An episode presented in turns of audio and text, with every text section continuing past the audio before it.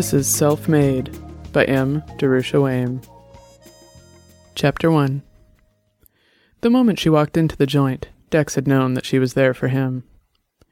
It wasn't just the hard look about her, the one that says, I've never been in a dive like this before, but I'll be damned if I'm going to let the creeps and lowlife scare me. It wasn't even the fact that she stuck out like a naked face. Really, he knew because she walked in. Everyone else would have ported in from a link, but she didn't have a link. And that meant she'd been looking for this place on the QT, and that meant she'd been looking for him. That was the previous day. The memory of the meeting was fresh but imperfect, so Dex paged over to his viewer. His hands tripped across the space in front of him, moving files and links out of his view. The space he was sitting in was close, but there was enough room for him to easily wave his arms around. He could have expanded his viewer's size to maybe even double without having to worry about whacking his neighbor. He'd found the file he wanted, and the video image of his meeting the previous day imposed itself over his vision. Dex, like most people, used one eye for one task, the other eye for another one, with the whole mess at about 80% opacity, so he could just still see the physical world in front of him. At work, he didn't really need to see it all, but you never can be too careful. Just because he kept his own screen at a reasonable size didn't mean that someone nearby, playing with the resolution, wouldn't inadvertently punch him in the head while just trying to delete some mail. He flicked a finger to start running the file, but then a chime sounded. Fuck, a call.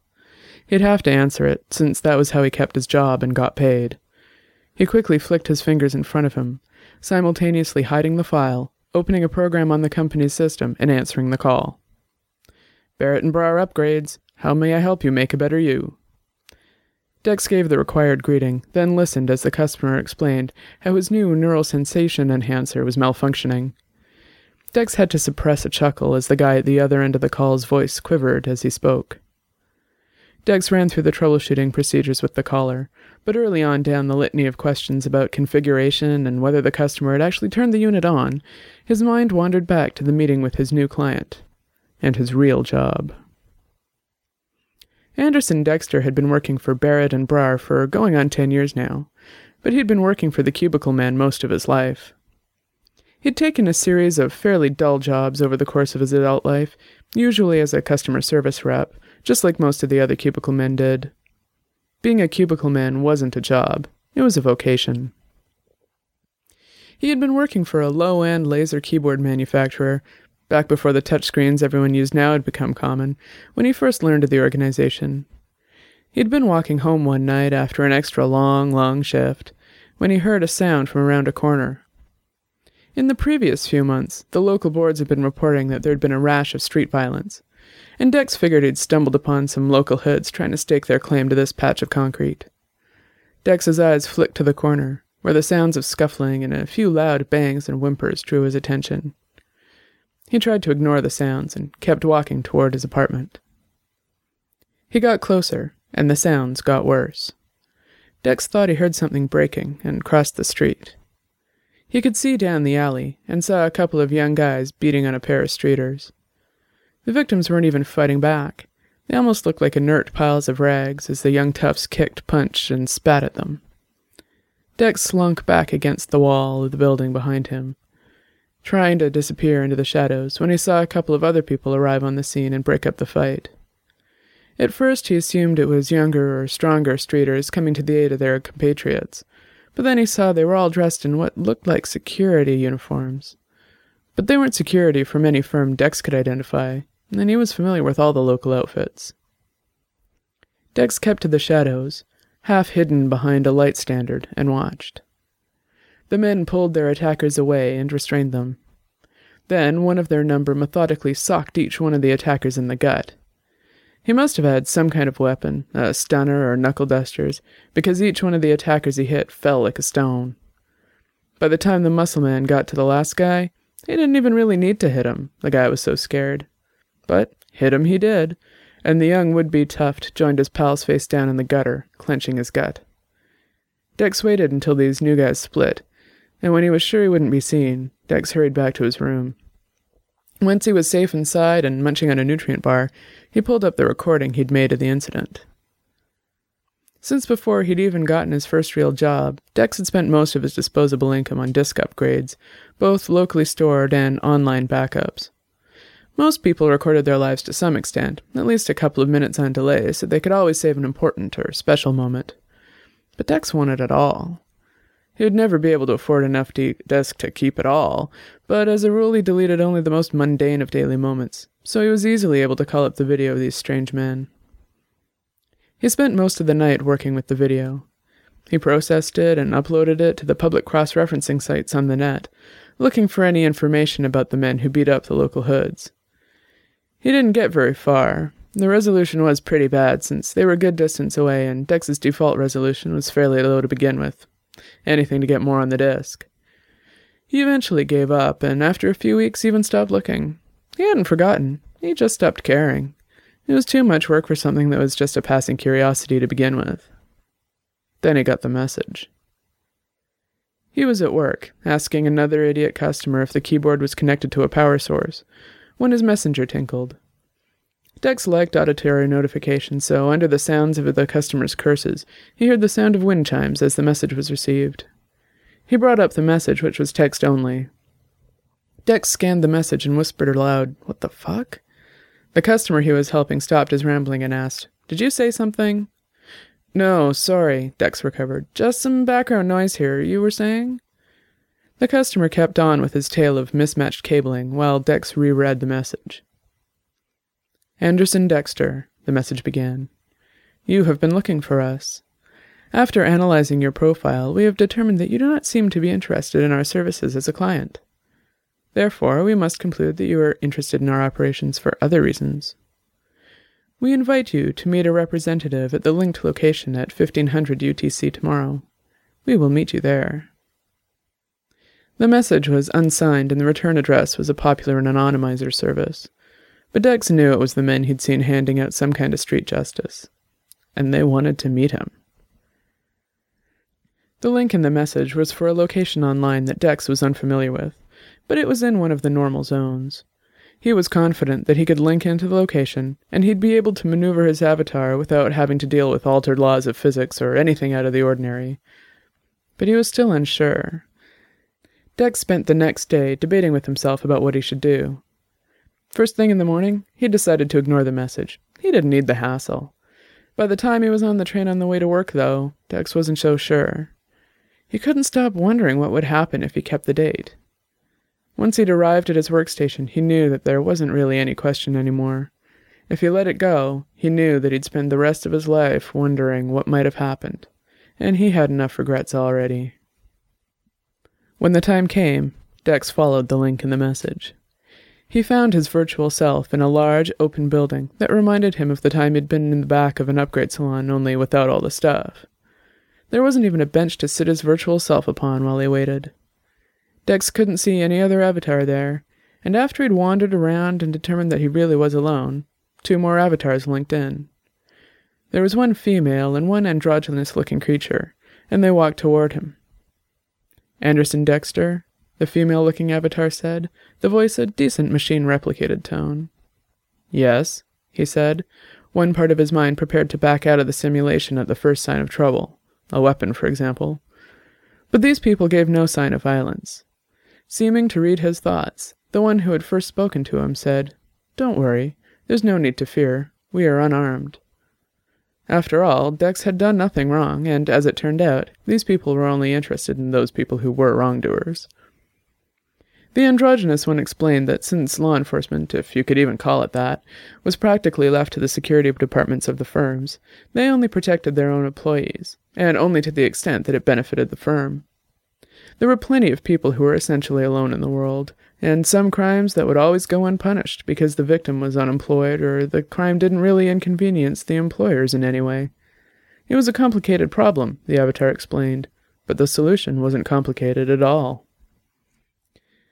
They were part vigilante, part private detective, and part cop.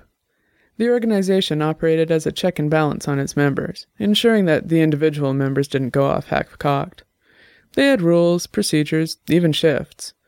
But they operated under the radar, independent of any firm. Their members all had other jobs to ensure they had access to housing and health care.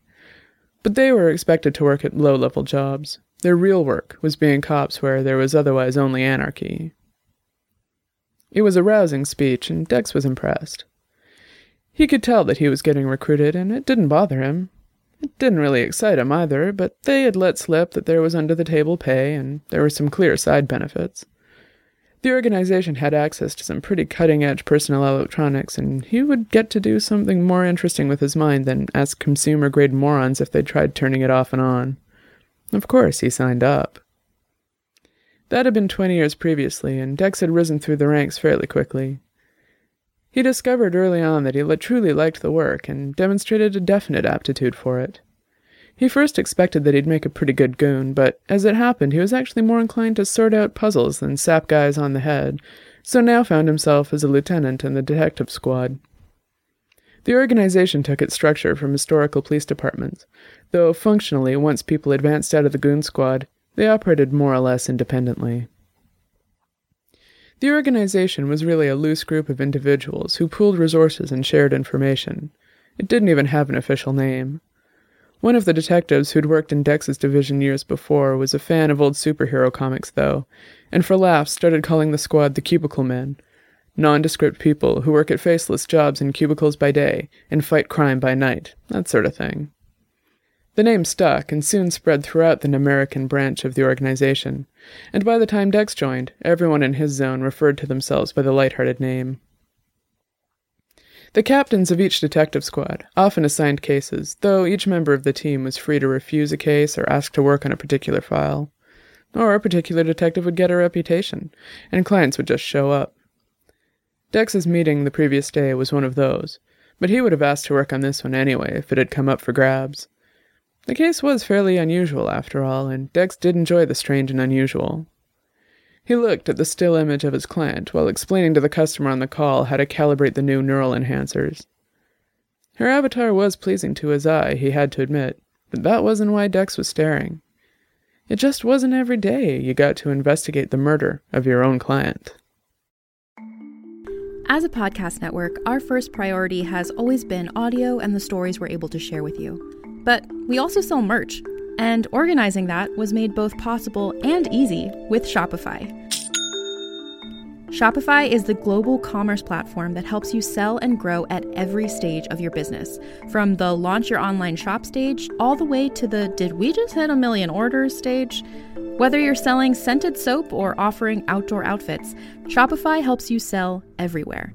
They have an all in one e commerce platform and in person POS system, so wherever and whatever you're selling, Shopify's got you covered.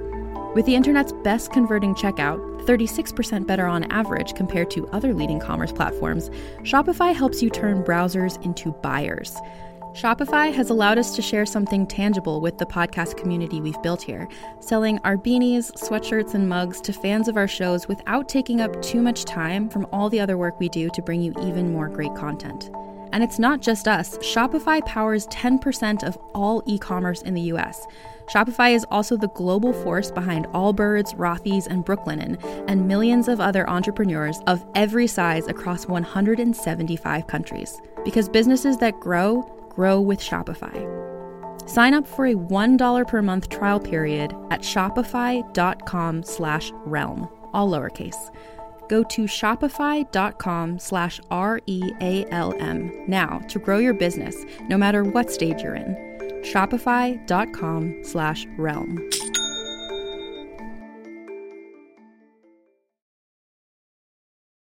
Chapter 2 Dex finally finished his service call and after completing the millions of required forms for B&B, he opened the video record of his conversation with the client. They had met online in the seedy bar that Dex was known to frequent. Three Card Monty's bar, a common spot for cubicle men to get together and talk shop, was off the map. Literally. There was a public map of Marionette City, much like a directory or an index. Of course, the vast majority of places an avatar could go were not on the map, you could search for them if you knew what you were looking for, but mostly it was word of mouth. A friend of a friend gave you a link, or someone on a board posted directions. It was obviously by following directions that she had found the place. Her avatar was wary as she entered the bar, but she showed no sign of turning back. He hadn't seen it at the time, But watching the video, Dex figured she was one of those people who was fully aware of the reality that the interface was a simulation. The realistic feel of the three dimensional virtual reality interface to the Everywhere Net, popularly known as Marionette City, was both the reason for its popularity and also its major flaw. People often forgot that the rules were a little different there. But she seemed to be holding her own. She walked into the place and, after scanning the crowd, made a beeline for Dex. Her avatar was probably patterned after her physical world's looks, since it was a popular female body shape that season, with green hair falling just past the bottom of her ears. Since it was almost as easy to change the shape of physical bodies as it was to change an avatar, many people matched their real world and online looks. The avatar's face was pretty, in the pale shade that was currently fashionable, and had a number of silver studs dotting its surface. On a physical face, they would be the implants conferring some kind of upgrade to the built in computer system everyone wore inside their heads. Dex's own face was covered, almost all of them disc upgrades. But she looked fairly average as she walked towards Dex, green hair sparkling in the false light. She stopped at his table, opened her mouth to start to say something, then stopped. You lost? Dex asked.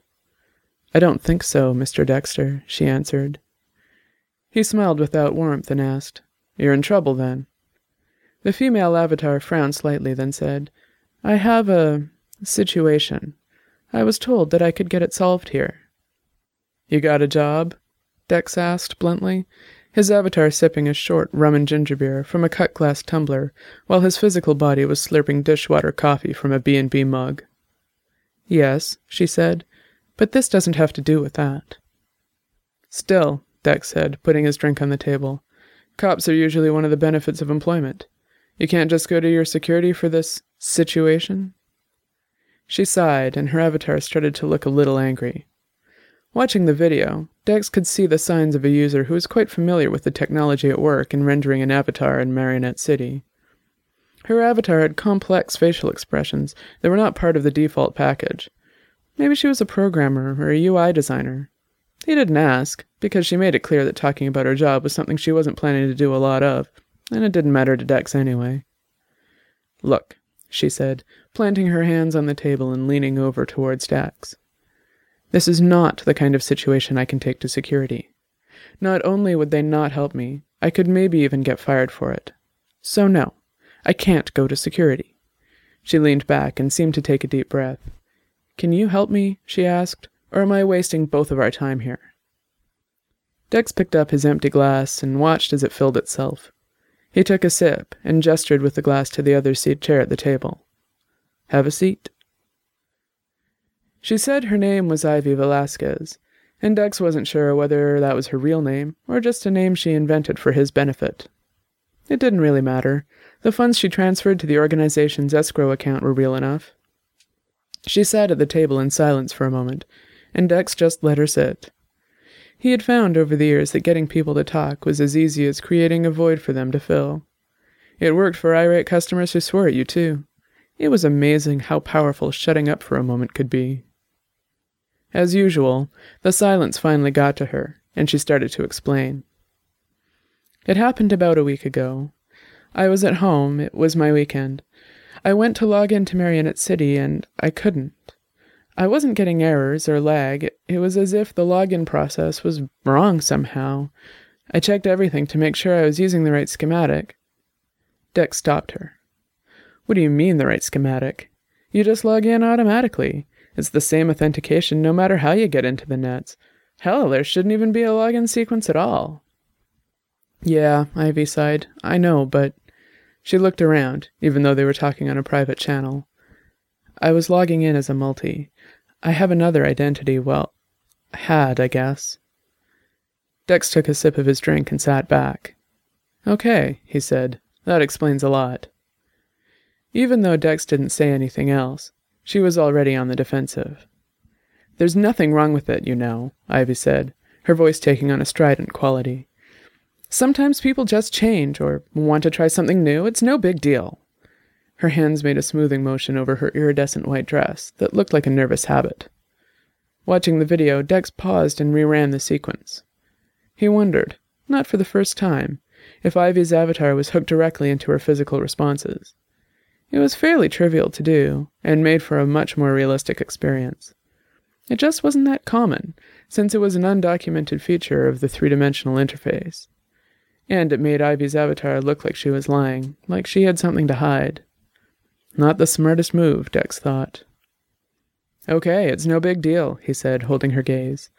But I know that most employers have a no multis clause in their contracts. They don't want other identities sneaking around on company property, so to speak. So I can see why you wouldn't want to go to security with this. Dex swirled the ice cubes in his drink, then put it on the table. What makes you think this is a problem for me? he asked. I'm not a programmer. I can't debug your system. Ivy's avatar's eyes closed and opened again slowly. I don't need a programmer, she said. It wasn't user error. When I couldn't get in, I logged in as. She looked a bit sheepish as she gestured at her avatar body. This, and I. Her voice choked slightly. She regained her composure and finished. I found the, uh, the body. Really? He knew his response was not as compassionate as it should have been, but Dex was curious. There were remains? Yes, Ivy said, sounding a bit surprised that Dex would ask. I finally figured out that the reason I couldn't log in was that Reuben, that's Reuben Cobalt, my multi, was already logged in. I pinged him and tracked him down to an empty area not far from here. The bar was in a less developed part of the topography of Marionette City, the better to avoid unnecessary walk in traffic. I found him there. It was. Her voice choked again, and Dex waited for her to get herself together. It was horrible. She started to describe what she found, but eventually gave up and just sent Dex an image of the scene.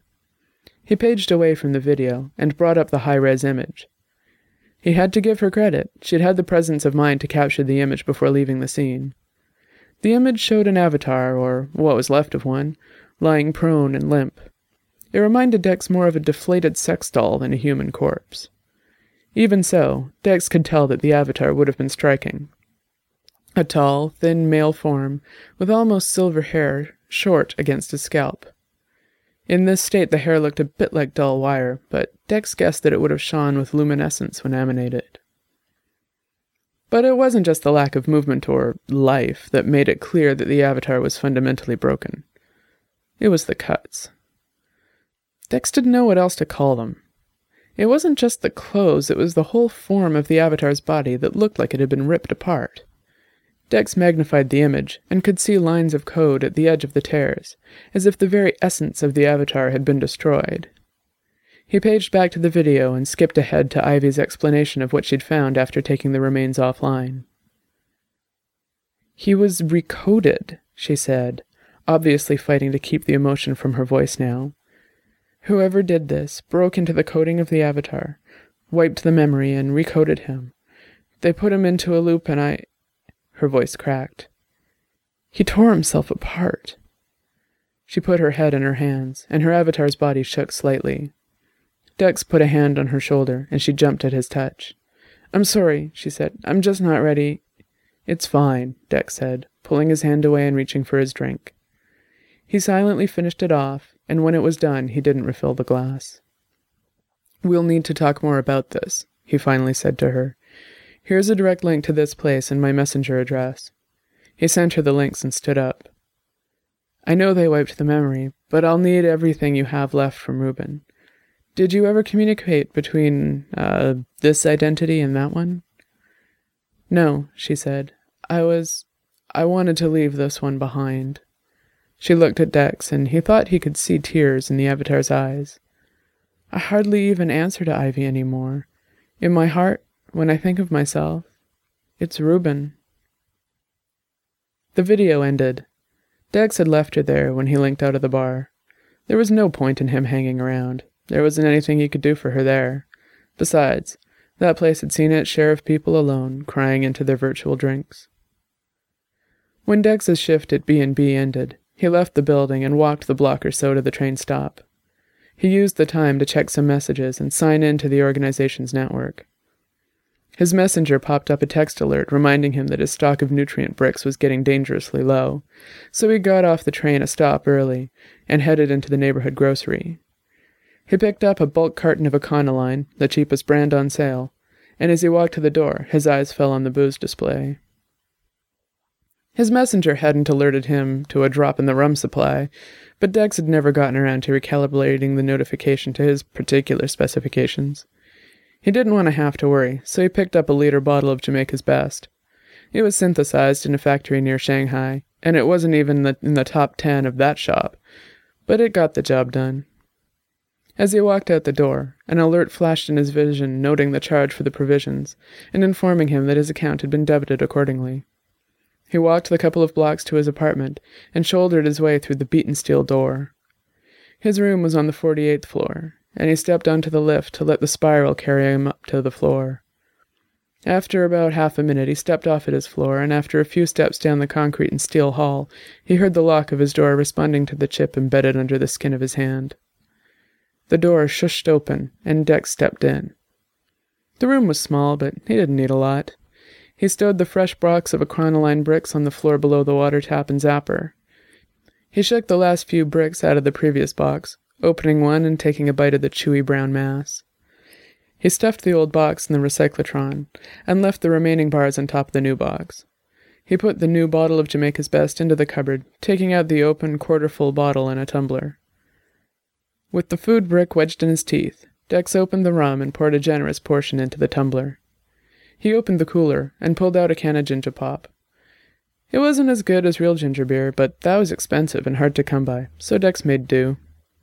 He popped open the can and splashed a bit of the soda into the glass and stirred it with his index finger.